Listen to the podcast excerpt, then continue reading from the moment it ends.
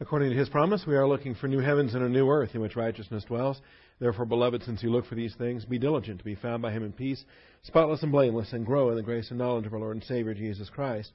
Join me once again in Luke chapter 19. Luke 19, verses 11 through 27. One week ago, we came close to wrapping up this episode. In fact, with three minutes remaining, I thought, hey, we can we can pack everything on in and knock it out. move on next week to the next episode. Um, but um, I don't know if you call it the leading of the Holy Spirit or a stray thought that came to me at the end as, as the time was was winding down. I thought, no, let's hold off. Let's see if um, we can spend some time with this concept next week, and I'm glad we did because uh, I think uh, I've been able to flesh it out a little bit more. I added some subpoints and thought, you know what, let's spend some time with this and make sure that we're uh, make sure we're solid on uh, on the material. So we'll get uh, we'll make today the final week in this as we evaluate uh, this parable, and really we want to get down to the conclusion of this. Um, where he is uh, the the master in this, uh, the king in this parable, is evaluating these these particular slaves and uh, promising them their reward, and then uh, the enemies in verse 27. These enemies of mine who did not want me to reign over them, bring them here and slay them in my presence. So uh, that's the happy message we're going to have today, and uh, we'll we'll do a little execution. We'll have a little uh, death in righteous judgment, as per uh, the reality that no unbeliever will enter into the kingdom of heaven. We understand that. Now, some will be born and some will not get saved during the millennial reign. Many will not get saved during the millennial reign. But the millennial reign will begin with 100% believers on planet Earth. And that's something important we want to understand as well. So let's take a moment for silent prayer. Ask the Father to set aside distractions, bless our thinking, and uh, be prepared for truth. Shall we pray?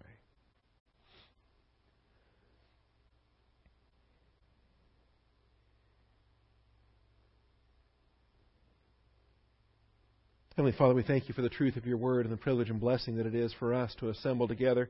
We do ask for your hand of blessing upon our study today, Father, and perhaps if there is a uh, concept that is uh, difficult for us to embrace, Father, if perhaps there is a harshness to the reality and, and uh, maybe we're not uh, suited to uh, embrace that harshness, at least, Father, we, are, we know we are suited to embrace the truth. And Father, we pray that you would um, teach us the truth, uh, mold and fashion our thinking.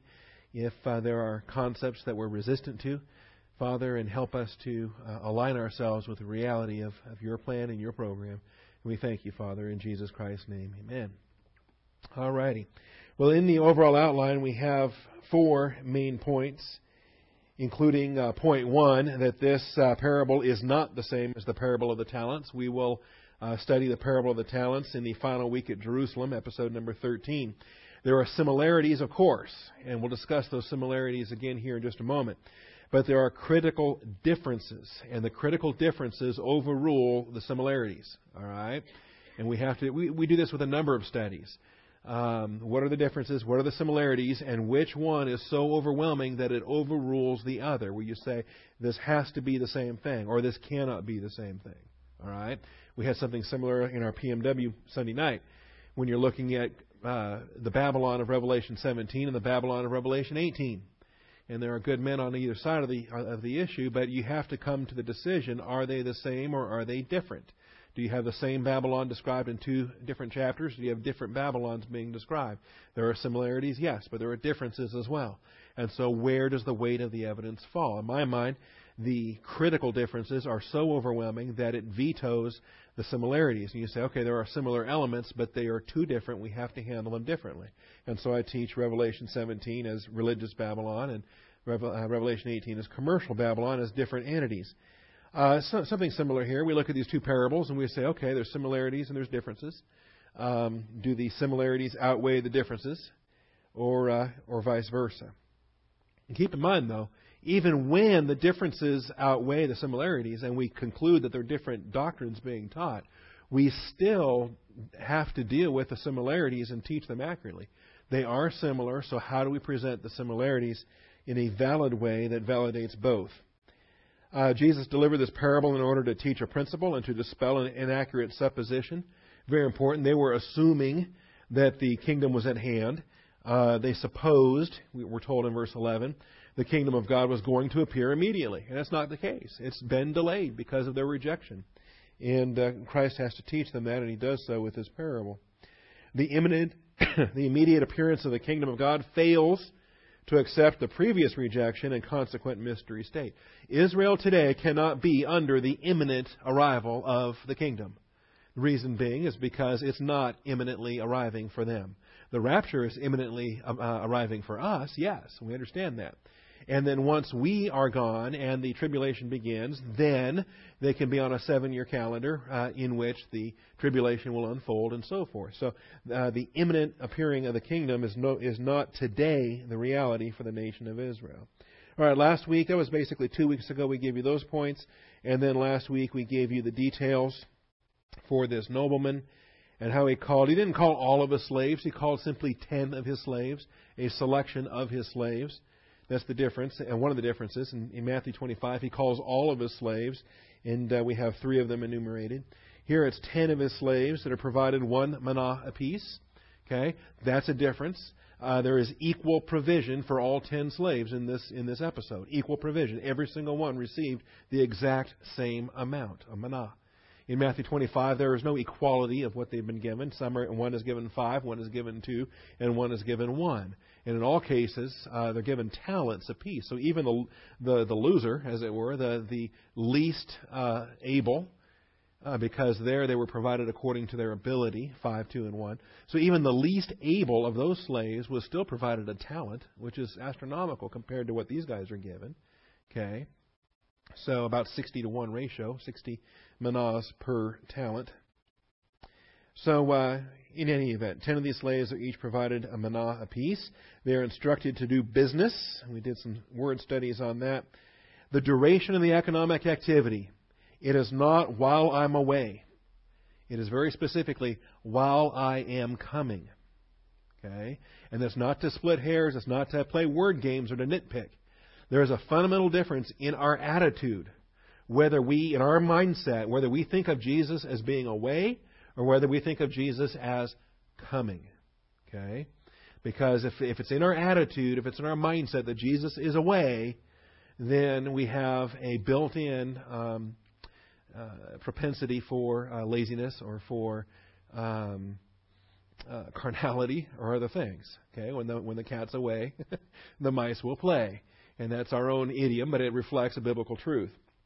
The uh, attitude, though, that Jesus is coming places you under an immediate expectation. The imminency of his coming could be today, could be this hour, could be before the, the bottom of this hour, could be before uh, the quarter past this hour. So that's the imminency we're dealing with, which means I have an urgency then to uh, to be faithful, to be serving, and uh, to be about my Father's business.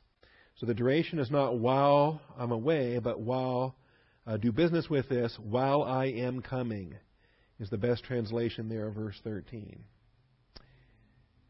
His fellow citizens, they are not his slaves, but they are his fellow citizens. They will be his subjects when he comes.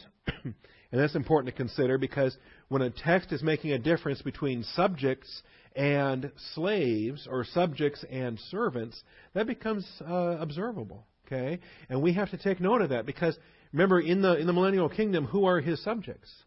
He rules over Israel. The Jewish people are his subjects. They are his fellow citizens, his fellow politai. Okay, politically speaking, Israel is Israel, and he's their king, and they're his citizens, his subjects. Okay, we are not his subjects, in the sense of we are not nation of Israel.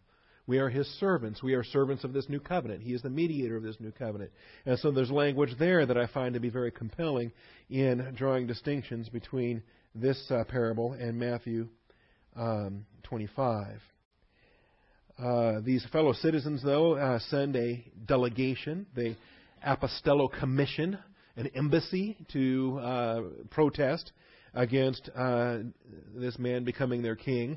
Uh, it has no effect. It does nothing. No, there's no results. They they don't want him to be king, but uh, what they want is irrelevant to what the Father is going to accomplish. This man will be king, whether they want him or not. Uh, their motive is hatred, we're told in verse 14. His citizens hated him and sent a delegation after him. And then uh, their stand was that of an enemy. And that's what we see here in verse 27. These enemies of mine. And of course, this we find wonderful. I mean, not wonderful, but we find clear fulfillment of prophecies as it pertains to the Messiah promises in the Old Testament that a man's enemies will be the members of his own household, that, uh, that he's rejected by his people. He came to his own, and his own received him not. And we see this here. Under point D, the slaves are evaluated as their productivity. Productive slaves are rewarded with political authority and continued opportunity for additional production. I think this is significant. This, this demonstrates that not only do we receive our reward of the judgment seat of Christ, but then we also have opportunity to parlay that into additional fruit bearing. All right? Because there will be additional work accomplished in the millennial kingdom. Now, I think we've got to be cautious with with certain things uh, because this is not a church passage. This is given in the Gospel of Luke and the stewardship of Israel. But still, I think we can glean a principle here for us to apply. That when we pass a test, when we redeem the time, when we glorify Christ, when we reap a harvest, or we, we do business and demonstrate a, a return on the investment, God will then allow us to make greater use of, of greater you know, reinvestments, as it were. And so uh, that's, that is an important concept we want to embrace unproductive are not entrusted with political authority. They're no longer provided for production. The, the, the, one talent he does have is taken away, or the one manah he does have is taken away and given to the one who has ten. Because he has demonstrated that he will do productive business for the glory of Jesus Christ. The, the loser is, uh, has not demonstrated that he will do anything productive for the glory of Jesus Christ. And that's what the Father's purpose is, to glorify his Son. Note, these principles are also taught in the Matthew 25 parable. Uh, they're also taught in uh, a previous study we had done in Galilean Ministry number 27, by the way, in, in one of the parables in Matthew 13, I think it was. I don't, uh, I should have jotted that down. Uh, so we've had this principle before. That if you're faithful with little things, you'll be entrusted with greater things. And it is a common principle throughout the Old Testament into the New Testament. But don't confuse the fact that identical evaluation principles can be applied to different conditional testing circumstances. All right?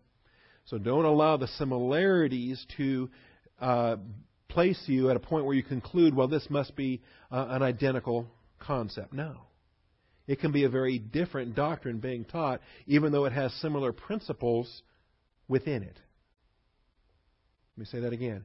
It can be a completely different doctrine being taught, even though it does have identical principles within it. Okay? And so, um, as far as evaluation principles are concerned, that uh, productive obedience is rewarded. Well, of course, productive obedience is rewarded. And that's a principle that is equally true for husbands and their testing circumstances and wives and their testing circumstances. But just because the, the evaluation principle is identical doesn't mean that we can equate those realms of testing. A husband's realm of testing is not the same as a wife's realm of testing. Okay? Or a pastor teacher's realm of testing is not the same as the gift of giving or the gift of helps or the gift of evangelists and so forth. They're different testing circumstances, even though they may have identical criteria as per obedience faithfulness, productiveness. Okay? And we need to understand that. Because uh, every believer can be faithful and obedient and productive in their gifts, varieties of gifts, varieties of ministries, varieties of effects. And so uh, we don't ever want to fall into some kind of a trap to say, oh, well, there's certain super gifts or super believers, or these are the ones that are going to have maximum reward because obviously they're doing all this. No. Every believer can stand with full reward. Doesn't matter your gift, doesn't matter your ministry, doesn't, it's, it's the criteria being faithfulness, obedience, productiveness, okay? And faithfully obedient, productive believers, no matter the gift, will have maximum reward at the judgment seat of Christ. You've got to understand that.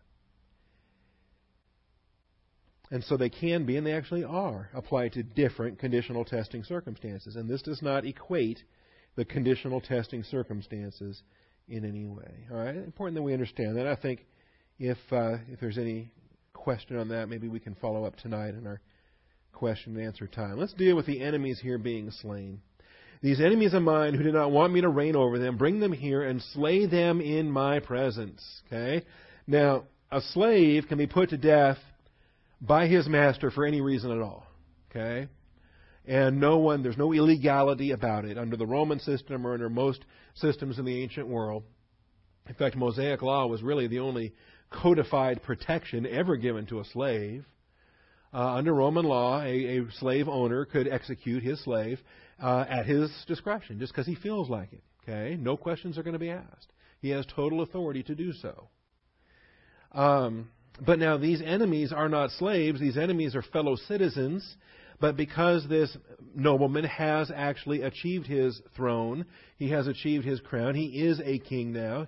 Uh, his citizens, his subjects, are also subject to him, and uh, to the point of death. And he has every right as the king to execute these these uh, citizens. Okay, it's not truly until you get into um, a more modern realm of history that there is any kind of protection against uh, any uh, against a tyrannical king. Uh, I mean, fundamentally, as far as Western civilization is concerned, Magna Carta was transformational. That, uh, that provided for universal rights of, of the citizenry, and, and a citizen could not be simply executed at the whim of a king. Not without trial, not without due process, and things of that nature. All right, well, this, uh, this episode is long before Magna Carta, okay? So if the king wants him dead, he's dead, and there's no recourse.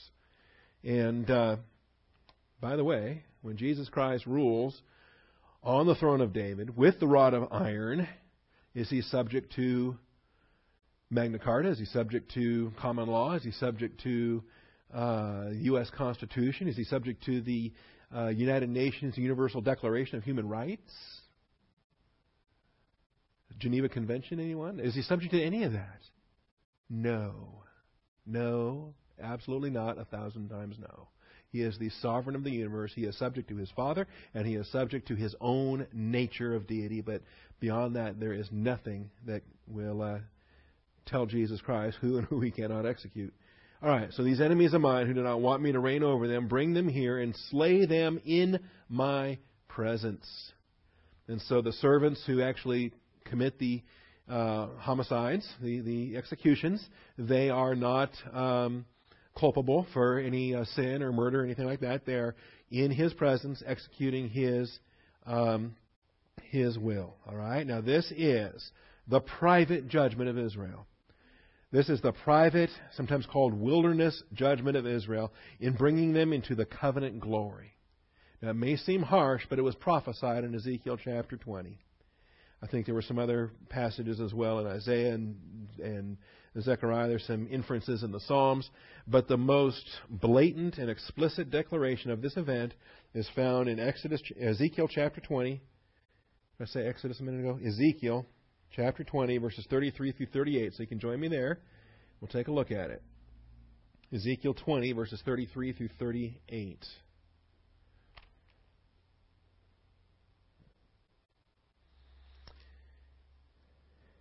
The key is in the parable that these are fellow citizens. These are politai. They are fellow citizens, and they are now his subjects, that he is now king. And uh, before he was king, uh, he was subject to, uh, you know, being mistreated by them. They put him to death, as a point of fact. Uh, but now that he is king, he is putting them to death, as uh, far as the uh, application of capital punishment against all unbelievers. Now, Ezekiel 20, verse 33, As I live, declares the Lord God. As I live. Please understand how powerful that statement is. That's the language of an oath. That's the language of a vow. Okay? As I live. Now, how long does God live? of course, the attribute of eternal life ascribed to deity means that this as I live vow is an eternal covenant. It is an absolute promise. As I live declares the Lord God. Surely, with a mighty hand and with an outstretched arm, and with wrath poured out, I shall be king over you. Huge, huge doctrine being taught here. When he, when he redeemed them out of Egypt, it was with um, a mighty hand with an outstretched arm. But when he brings them from the four corners of the earth and he regathers them at Armageddon, or regathers them at Second Advent, in order to usher in the millennial kingdom, this adds a third component. It's not just mighty hand, outstretched arm. It is also now with wrath poured out. The component of wrath. The, the tribulation is the time of wrath. Okay? The time of wrath that the church is delivered from, but Israel goes through it, the Gentile nations go through it. So with a mighty hand, with an outstretched arm, with wrath poured out, I shall be king over you. That's Yahweh Elohim. Or actually, here it's Adonai Yahweh, the Lord God. And it goes on. I will bring you out from the peoples and gather you from the lands where you are scattered with a mighty hand and with an outstretched arm and with wrath poured out. And I will bring you into the wilderness of the peoples, and there I will enter into judgment with you face to face. Okay, so this is the global regathering of all Israel, every Jewish human being on the planet who has survived the tribulation. Okay, remember the survival rate is going to be pretty low for Jew and Gentile alike. But for those who lived through the tribulation are going to be gathered from the four corners of the earth. And before they can be gathered into Jerusalem or into Israel, the land of promise, they have a stop along the way. And this is the wilderness judgment and I will enter into judgment with you face to face. Now, there was a similar episode in the Exodus experience, and that's described here. As I entered into judgment with your fathers in the wilderness of the land of Egypt, so I will enter into judgment with you, declares the Lord God. And you recall when they were brought through the Red Sea, they were brought down to Mount Sinai, and he entered into judgment with them there.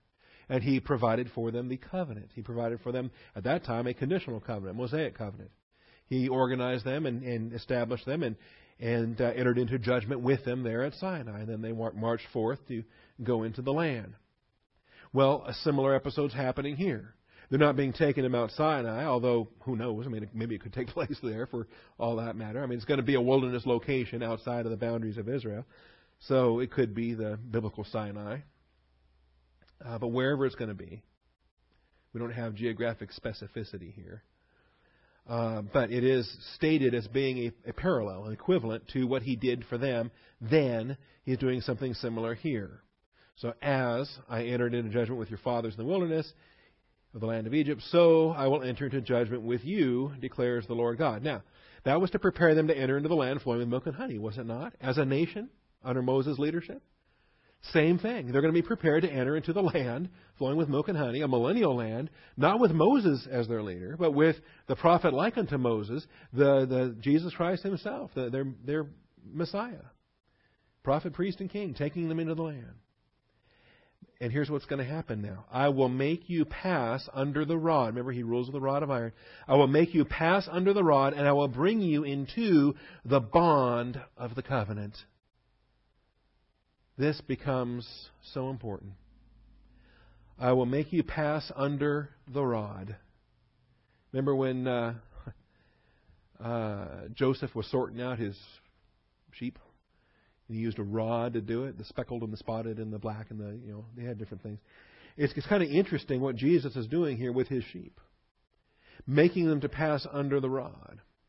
Bringing them into the covenant as is described here. Now, the blood of the covenant was when he went to the cross, and he shed his blood, and that was the sacrifice. But remember, the shedding of blood is not the totality of the of the uh, ministry there at the altar. The blood then has to be applied. Understand that the blood has to be applied, and so um, the the death of the animal is the first pro- stage in this process. And then, the, of course, the removal of the carcass and the other things that you have to do with the, the, the, the body. But then, what do you do with the blood? See? And, de- and depending on which feast you're talking about, there's different things. Where it gets sprinkled on the veil, or it gets applied to the altar, right? It gets smeared, anointing the horns of the altar. Or it gets sprinkled on the veil, but on the Day of Atonement, it, it, it's brought within the veil, and it gets applied to the, to the mercy seat. Okay? So there's different procedures depending upon which feast and which event uh, that, uh, that we're dealing with. But remember, the blood has to be applied. The sacrifice makes it possible because that provides for the blood that then gets applied. Okay? But until the blood is applied, can you properly say that the covenant is in effect? See, not until the blood gets applied. That's right. Now, this, by the way, helps us in a lot of things. You, you and I can use this in the church age in describing salvation, right? Because the, the work of Christ on the cross was the sacrifice, the shedding of the blood, and that made it possible for the blood to be applied. But when does the blood get applied? When you believe. That's right. Yeah, the blood gets applied. You know, the blood was shed on Friday, April 3rd, 33 AD, but it was applied to me in September of 1973. See, or whenever for you, whenever you, you believe. So that's when the blood gets applied on a personal basis on, on behalf of salvation. Now, for Israel in the millennial kingdom, when does the blood get applied? When is the blood applied to Israel as a nation so that the covenant which was made possible by the shed blood, so that the covenant will now be applied to Israel as a nation, so that they can enter into their millennial blessings? Okay, that's what this chapter is dealing with. The blood is being applied. The rod, they are being brought under the rod. Okay, and what's the expression here? Again, I will make you pass under the rod, and I will bring you into the bond of the covenant. Now he's making provision for all Israel, but only the redeemed are going to be brought in. Notice what happens now. I will purge from you. We understand purge, okay? And this is pretty brutal and pretty blunt, but you've got to understand it for what it is. I will purge from you the rebels and those who transgress against me. And I will bring them out of the land where they sojourn. Okay? They're a part of the global regathering. I will bring them out of the land where they sojourn, but they will not enter the land of Israel.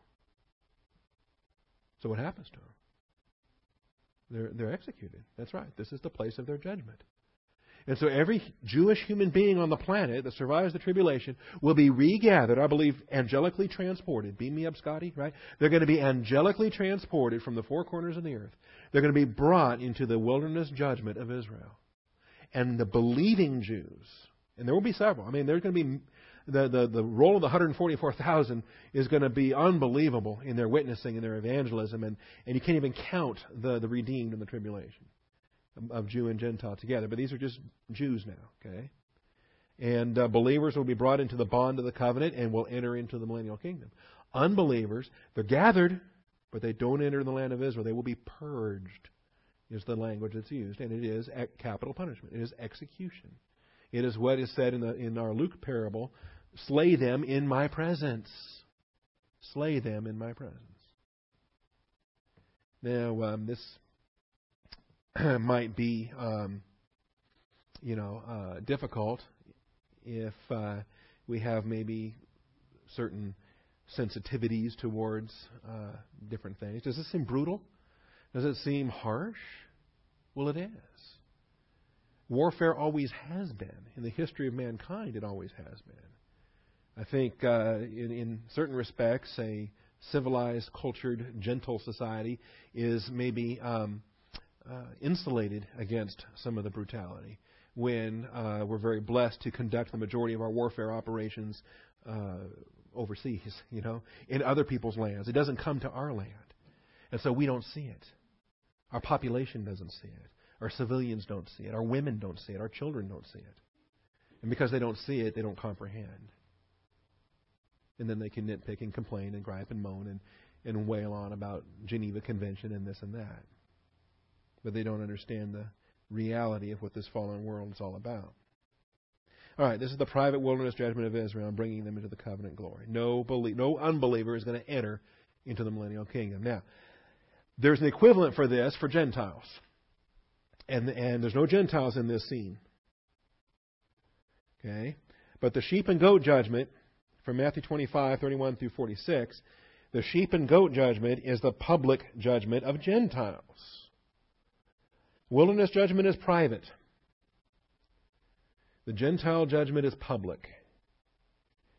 And it's called the sheep and goat judgment from Matthew 25, verses 31 through 46. You can join me there. The sheep and goat judgment is the public judgment of Gentiles in bringing them into the covenant glory. And this is where unbelieving Gentiles are purged and believing Gentiles are then permitted to enter into the, uh, the millennial earth. So this is point two in the uh, outline. The sheep and goat judgment is the public, and takes place in Jerusalem before his throne.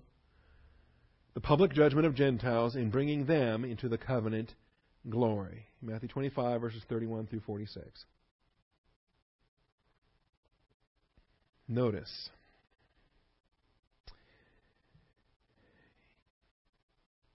When the Son of Man comes in his glory, and all the angels with him, then he will sit on his glorious throne. So we're not out in the wilderness anywhere. We're in Jerusalem. We're at the place of his glorious throne. All the nations, or all the Gentiles, same word, all the nations will be gathered before him, and he will separate them from one another as a shepherd separates the sheep from the goats. And so, again, we, he's going to, the shepherd's going to get his rod out. He's going to separate the, the speckled from the, from the black, and the, you know, the, like Jacob did in his, in his day. And he would put the sheep on his right and the goats on his left. So you don't want to be a goat at the sheep and goat judgment. Okay? Um, and the criteria for this is interesting. And of course, the issue is saved versus lost, believers versus unbelievers. And believers enter the millennium, unbelievers do not. It's interesting, though, as is described in this story, that the status, the righteousness status, is evidenced by the fruit that's born during the tribulational uh, atrocities. And in other words, the true believers, regenerate Gentiles, will uh, be a blessing for the Jewish people during the tribulation. And that's what gets evaluated here. So the king will say to those on his right, these are sheep, Come, you who are blessed of my Father, inherit the kingdom prepared for you from the foundation of the world. And so it's a positional issue. They are blessed of the Father. Okay? They are not accursed ones in verse 41. Now, the only thing with this chapter, and we'll, we'll teach this down the road when we get here, uh, but people get confused because they think that the difference between blessing and cursing here is based on what they did. No. You got it backwards. What they did was motivated by what they were, either blessed ones or cursed ones. For I was hungry and you gave me something to eat. I was thirsty, and you gave me something to drink. I was a stranger and you invited me in. Naked and you clothed me. I was sick and you visited me. I was in prison, you came to me. Perhaps the most important phrase is found right here in verse 37 then the righteous will answer him. Okay? So how how do we know this is a positional thing? Because they're righteous. And who who's righteous other than God and those to whom he imputes righteousness, right? His righteousness is imputed to us. We become the righteousness of God in him. And so clearly the division right and left here is between the saved and the lost. And so the righteous, they are the blessed by the Father. And tribulational Gentiles, believing Gentiles, uh, will be motivated to provide assistance to the mistreated Jewish brethren in uh, in uh, the, the Antichrist affliction and all the things that are happening throughout the tribulation. And so the righteous will answer him, Lord, when did we see you hungry and feed you, or thirsty and give you something to drink? And when did we see, uh, see you a stranger and invite you in, or naked and clothe you? When did we see you sick or in prison and come to you? And the king will answer and say to them, Truly I say to you, to the extent you did it to one of these brothers of mine, okay, now in this context, of course, that's Israel, those are Jewish brethren, even to the least of them you did to me. So, like I say, we're going to teach this down the road when we get to this episode, but um, just know it for what it is. This is an evaluation of Gentiles at the conclusion of the tribulation. And I don't care. I mean, it gets used a lot. Preachers and others will use this as as if it has a church age equivalent. Okay, that if you've done it to the least of these, you've also done it to me. Okay, I think we can view that as a principle because everything we do, we're doing for brothers and sisters in Christ. So I think it's valid to do so, but I think we have to be mindful every time we do so that we are taking a Jewish, uh, taking a, a tribulational passage and bringing it secondarily into the church age. Does that make sense? Okay? So, I mean, yes, when we bless a brother in Christ, we are blessing Christ. And when we hurt a brother in Christ, we're, we're sinning against the body. We're sinning against Christ. Okay? So, it is valid in our day and age, maybe more so, uh, but this passage is not addressing church age saints. I'll just let it go with that. Okay, then he will say to those on his left, and these are the accursed ones. And who are the accursed ones? Well, he who does not believe in me shall uh, not have life, for the wrath of God abides on him. You understand that the accursed ones are the unrighteous. And uh, these will go away into eternal punishment, but the righteous into eternal life. All right? So, um, this is the judgment of Gentiles. And so, when he says, Depart from me, accursed ones, into the eternal fire which has been prepared for the devil and his angels. All right? Prepared for the devil and his angels. And so they are um, executed. Again, just like the Jews. They are purged. They are removed from planet Earth. No unbeliever will be permitted to enter into the millennial kingdom of Jesus Christ. So this is uh, true for both Jew and Gentile at the end of the tribulation and the beginning of the millennial kingdom. Now, thirdly, one thing we want to keep track of is that these are temporal judgments for entrance into the kingdom, and they're not to be confused with eternal judgments. Here's something we've got to be cautious with, okay? Don't confuse this with like the judgment seat of Christ, for example. These are temporal judgments. Because these guys aren't done. Their lives aren't over. They're going to move on from the tribulation into the millennial kingdom, and they're going to continue to serve and bear fruit and live and, and marry and have babies and raise children. And, and so they, this is not the end of their life evaluation like you and I will face at the judgment seat of Christ. I think that gets overlooked. These are temporal judgments for entrance into the kingdom and not to be confused with eternal judgments. For example, the judgment seat of Christ, that's an eternal judgment, meaning it has come at the conclusion of your physical life on earth. It's given unto man once to die, and after that, the one and only judgment for your one and only life. Sorry for the, you know, if you're trying to do that Hindu thing and come back and get all these do-overs and and then you know and become the best you can, and and then somehow enter into nirvana, the universe, or something with your best score. You know, what's that? You know, uh, no, one, one life, one death, one judgment. And so, judgment seat of Christ, we've taught this doctrine. We've got the booklet, uh, Romans 14, verses 10 and 12, 1 Corinthians 3, verses 10 through 15, 2 Corinthians 5.10. Those are your references for judgment seat of Christ. Something else that's interesting. At the judgment seat of Christ, there's no separations, there's no divisions, there's no right and left, there's no purge. There's no, it's not up in the air saying, Am I going to make it? Okay. There's no, uh, you know, what are the jokes in the comic books talk about? Uh, you, you get there and then, okay, am I going upstairs or downstairs? Okay. None of that. you don't even appear at the judgment seat of Christ unless you are born again, unless you're part of the bride. You have eternal life. You're, you're eternally glorified. If that was not a reality, you would not be at the judgment seat of Christ. You'd be at the great white throne judgment. Make sense? Okay? But in the wilderness judgment of Israel, it is an up in the air. Are you coming under the covenant as a believer going in the millennium, or are you going to be purged as an unbelieving Jew? Same thing with the sheep and goat judgment. Sheep on one side, goats on the other side. And the, the sheep are coming in the millennium. The goats are going to hell. Okay?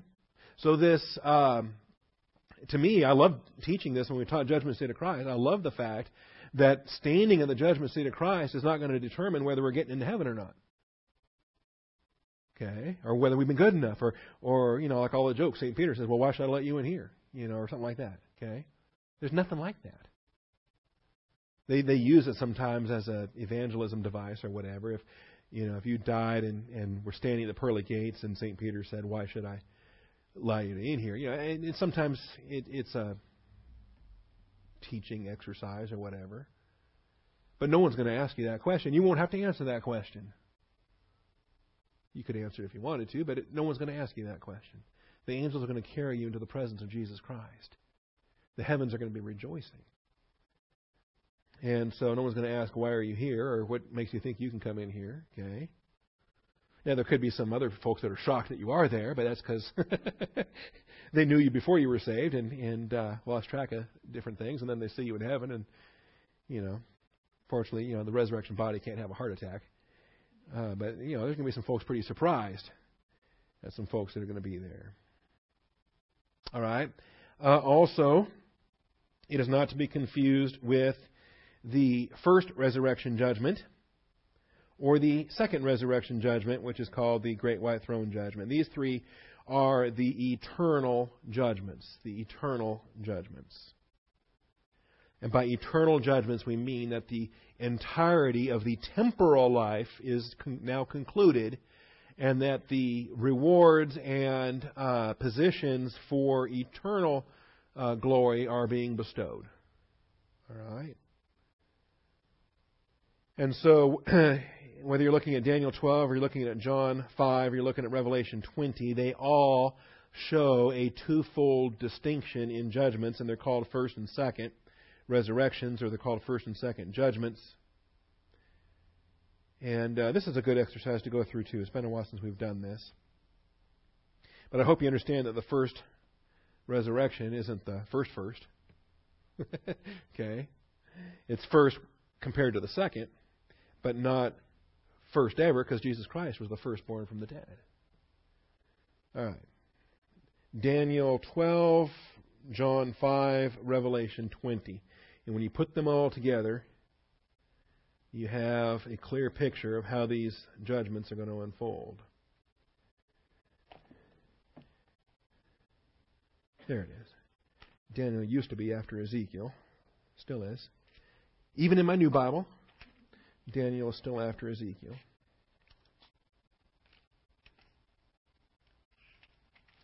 See, in Daniel 12:2, you have two different judgments that are mentioned in 2a and 2b, and you can think of these as the first and the second resurrections.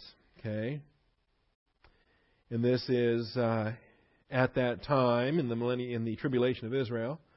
Michael, the great prince who stands guard over the sons of your people, will arise. And so uh, Michael is their uh, angelic champion, their archangel champion, who will defend Israel against all the fallen angels that are leading Gentiles against them. And there will be a time of distress such as never occurred since there was a nation until that time. In other words, it is a unique period of wrath. Described here, described in Isaiah, described in Jeremiah, described in Matthew. Every time it's described is described as being without any peer in the history of mankind. And uh, at that time, your people, everyone who is found written the book, will be rescued. There will be a deliverance, a salvation. Now, notice in verse 2 many of those who sleep in the dust of the ground will awake, these to everlasting life, but others to disgrace and everlasting contempt. And so we have a twofold resurrection that's being described here. And one seems to be pretty happy, and one seems to be mm, pretty bad. Okay? And this is the nature of it. Even unbelievers have a resurrection. Okay? Adolf Hitler's going to stand in a resurrection. And we see that being described here. This is in agreement with John chapter 5. You'll notice in John 5:29 we have again a twin resurrection, or a twofold resurrection.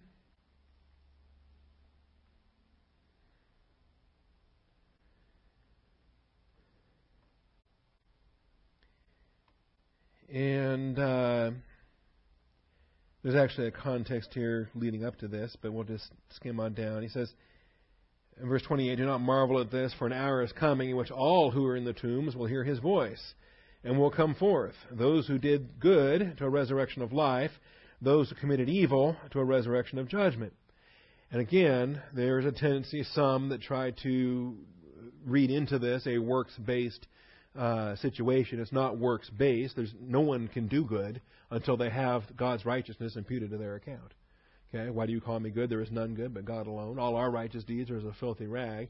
So the fact that uh, those who did good, it's a, it's a testimony to their salvation by grace through faith and their receiving of God's righteousness imputed to their account, and they will stand to a resurrection of life. Um, those who committed evil, okay, and this is all the unregenerate, that's all they can commit. You say, well, I'm saved. I've, I've done some wicked things before. No, Maybe you have. That's a reality. I won't, I won't argue with you on that. However, everything you have done has been placed under the blood of Jesus Christ. It's sealed in a bag. It's cast behind his back. It will not be remembered ever again. Judicially, judicially now, in God's righteous courtroom, you have zero unrighteous deeds credited to your account. And so we uh, we understand that as well. So those who did good, resurrection of life; those who committed evil, resurrection of judgment. We have again, we have this is just like Daniel. On the one hand, on the other hand. John says, on the one hand, on the other hand. Neither Daniel nor John tells you one tiny little detail is that these two judgments are separated by a thousand years. All right? For that, you get it in Revelation chapter 20. You see why you have to uh, compare Scripture with Scripture? Study here a little, there a little, line upon line, precept upon precept. Revelation chapter 20 spells it out.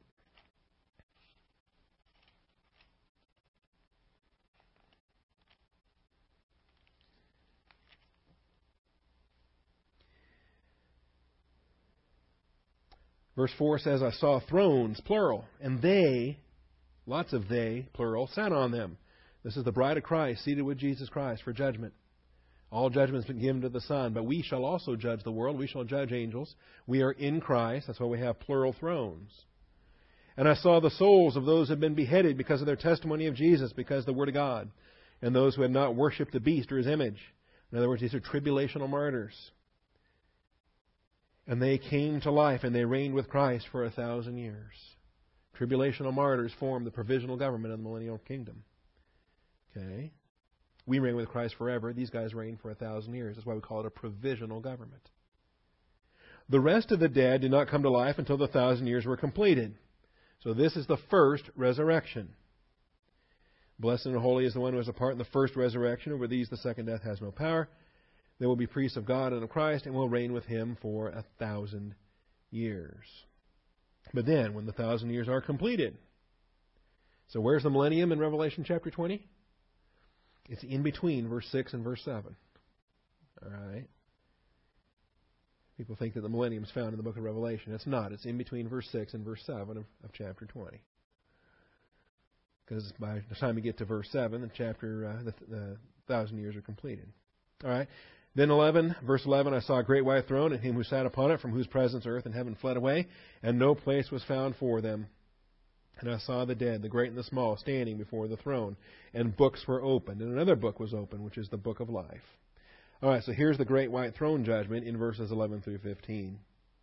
And uh, the criteria here if anyone's name was not found written in the book of life, he is thrown into the lake of fire. Now, it's interesting. This first resurrection judgment is all believers. The second resurrection judgment is going to be mainly unbelievers from Cain to the end of time. It's conceivable that there are believers here as well, that um, tribulational saints that lived into the millennium, that died prior to the millennium's conclusion. So it is conceivable that there's a small portion of this um, that are saved, but the bulk of these are going to be unbelievers. They're going to stand here for their eternal judgment being cast into the lake of fire. All right, so these are eternal judgments. The point being, the entirety of their physical life is done. Their physical life is over. And because their physical life is over, when their evaluation is coming, it's a complete evaluation. These are finals. Okay, these are finals. Um, backing up then to, uh, you can think of these as midterms. All right, because they're, they're not physically dead. They're not done with their temporal life. They're going to pass the sheep and goat judgment for Gentiles, or they're going to pass the wilderness judgment for Jews, and they're going to move beyond those judgments and enter into the millennial kingdom, where they're going to continue to live. And they're going to continue to marry. They're going to continue to have children. They're going to t- continue to raise families. And um, and my thinking is that um, that they're not going to live the entirety of those thousand years. I don't believe any mortal life. Now, lifespans will be increased in the millennium. Absolutely, lifespans will be increased in the millennium. But these folks were, were physically born during the tribulation or physically born during the church age. They already have a fair amount of corruption and, and, and disease and, and uh, other issues, health issues, related to uh, the curse. And so, although they do live through the tribulation and they enter into the millennium and they produce the first millennial generation of children born, um, and those guys start living longer and longer lifespans, okay? Um, my personal view is that uh, no one who enters through the tribulation into the millennium will, will live the entirety of the thousand years. That they will they will die prior to the of just natural causes, old age, end of life. Uh, they will not live the entire. It says the youth will die at a hundred. Okay, so there will be physical death in the millennium, and uh, the lifespans in before the flood. I don't think it's coincidental, accidental, uh, or um, uh, meaningless that the the highest number we read about in Genesis is 969. Okay, uh, and the second highest number is 930. Okay, we don't find we find the, the, it seems to be 900 appears to be the the top end for for human life prior to the flood. And uh, and I, I, I put a lot of thought into that. I think that that relates to the fact that no one before the flood lived a full thousand years. Why is someone who lived through the tribulation, why is he going to make it a thousand years in in the millennial kingdom? Okay, and I just don't believe that's going to be the case. So anyway, uh, there are pastors who, you know, John Eichmann's for one does does not agree with that statement, but um, we'll find out when we get there. How about that? we'll find out when we get there. So uh, let's keep the wilderness judgment separate. The wilderness judgment for Israel, the sheep and goat judgment for Gentiles, those are not final exams. Those are not eternal judgments. They are temporal judgments that permit for believers to pass beyond and purge the unbelievers from the world. And so we don't want to confuse them with the, the temporal judgments with eternal judgments, such as judgment seat of Christ, first resurrection judgment, and great white throne judgment. Any questions on those? Okay. Well, then, I think um, I showed a. We have just six minutes left, and we've completed the outline. Let me just show one. Do I still have it? I do.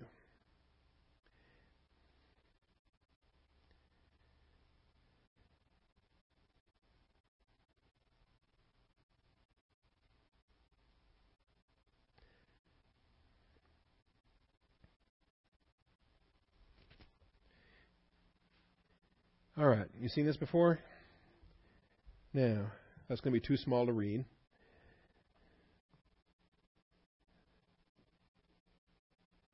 How do I zoom?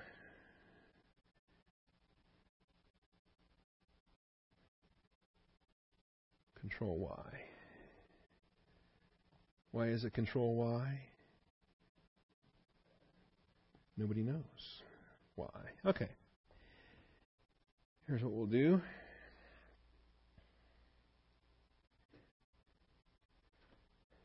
Is that too big? All right.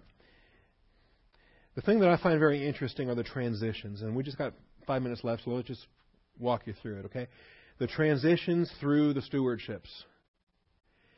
From Adam to Abraham, the stewardship was vested in mankind, vested in what we call now the Gentiles, but before there were any Jews, all humanity was together as mankind.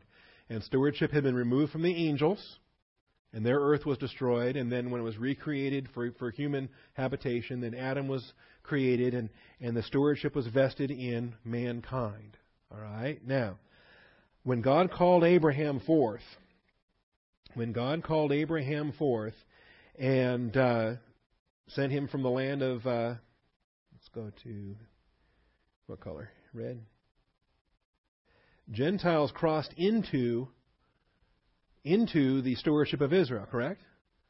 Okay, there was no purge. God didn't kill all the unbelievers. All right. But we have in fact we have one story that's told about Melchizedek, okay, who was a prophet, priest, and king. And he comes to have communion and worship with Abraham. And they have an amazing fellowship with a man who's no longer a steward, who is fellowshipping with the new steward, with Abraham. And there's a lot of doctrine there in Genesis 14. All right, so there's a crossover and there's a transition, and now you have believing Jews uh, side by side with uh, believing Gentiles. So there's your believing Gentiles coming across, and then of course Jews uh, start with the call of Abraham. Okay. like so. Now, we get to the next crossover at Pentecost into the church. Okay? Now, leading up to this, of course, you've got believing Jews and you've got believing Gentiles. Okay? But at the day of Pentecost, then, a new creation comes into existence upon this earth the mystical body of Christ, the church and the Holy Spirit descends, and the Holy Spirit indwells those first believers in the church. And they were all in the upper room in Jerusalem on that day. Okay? And they were all Jewish in that day, I should point out. But what happens, though, it's interesting, is that, um, so now we have a third realm of creation. Um, I'll color it here yellow, for the bride. Okay? But it's interesting is that not every believing Jew and not every believing Gentile made the transition across into the bride. Please know that. That doesn't often get thought of. Okay? Uh, there are a lot, of, and, and throughout the book of Acts, that constantly Peter keeps finding these folks, Paul keeps finding these folks. They're saved, but they're Old Testament believers. They didn't even know there was a Holy Spirit. Okay, they didn't know anything about Jesus in Jerusalem. They were familiar with the ministry of John. They knew about John the Baptist, but they did not know that Jesus Christ went to the cross and, and redeemed us from our sin. And so what happens oftentimes, the ministry of the apostles in the early chapters of Acts are not getting unbelievers saved. What they're doing is they're getting Old Testament believers ushered into the church. Okay? And I, they, they matriculate. I use the term matriculation, like an educational matriculation. Okay? Um, they go from being an Old Testament saint to being a church age saint. One of the key characteristics of which is they receive the Holy Spirit. The apostle would lay hands on them, they would receive the Holy Spirit, and there are now, it says, there were added to their number 3,000 souls, for example. Added to their number. I don't think those were Billy Graham uh, evangelist type unbelievers becoming saved. I believe those were Old Testament believers transitioning into a New Testament reality. Okay? And there were instances where they did not. Where um, I think uh, because of their pride and because of their religiosity, caught up in Phariseeism and whatnot. Uh, now, you can't lose your salvation. I believe in eternal security. They're, they're eternally saved, but they could not accept the messiahship of Jesus Christ. And so they died as Old Testament believers.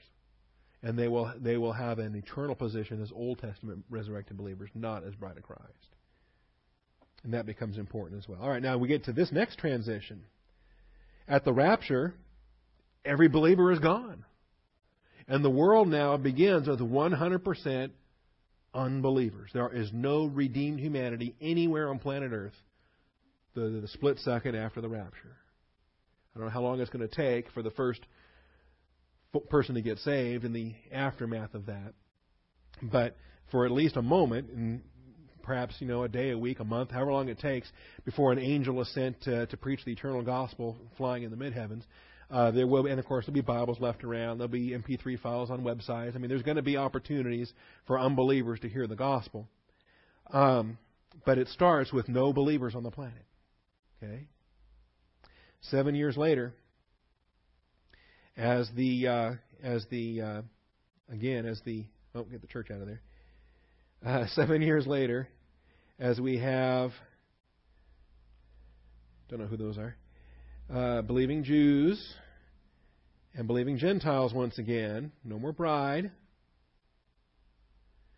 Again, there's going to be this judgment, and only believers are going to. It's going to be like an anti-rapture. Okay. At the rapture, all the believers were removed from planet Earth, and, and the, the Earth, the planet, was left to all the unbelievers to just keep on going. Okay? This is like the anti rapture because all of the unbelievers are removed from planet Earth. And only believers will remain on. Okay? So the millennium begins with only believers. Remember the last thing, I'm, I'm a minute long now. If we start off with only believers, then, how is it that when we get to the end of the millennium, there's such a rebellion against Jesus Christ? Why is there such hatred for his rule? Why is it that Satan is demanded, they demand his release, and he comes out, and the number of the rebels is like the sand of the seashore? They surround Jerusalem. How can there, if, if, there's, if, it's, if it's all believers, why is this rebellion going on? Because of the children that are born. That's right. the children that are born. And however many children or how many generations you have in a thousand year span of time, you know, how many how many generations have we had since 1010 AD? Okay. How many generations will populate this earth throughout the millennial reign? And uh, and how many by the time we get to the end, how many are not even saved? It's going to be interesting. Okay, good deal on that. Any additional questions? Save them for tonight. Father, we thank you for your truth, for your faithfulness, for your mercy, love, and grace. We thank you for the rule of your Son. And Father, my prayer goes out to believers that are falsely pinning their hopes on November 2nd. Father, they're looking forward to elections four weeks from yesterday. They think that everything is going to be wonderful if we can just uh, uh, get Republicans in the House and the Senate. Maybe we can take control of both houses of Congress. And uh, Father, if there are believers that are pinning their hopes on American politics, I pray that you would do whatever necessary to reorient them to the biblical realities. That uh, even with perfect government and perfect environment in the millennium, the unbelievers will still not be happy. And uh, we, we look to you for our provision. We look to you for our happiness, not uh, economic, political, or military freedom. So, Father, um, it's in your hands. It's on my heart. Uh, I just leave it with you. I thank you for this study. I thank you for believers here with right priorities. And I thank you, Father, in Christ Jesus' name. Amen.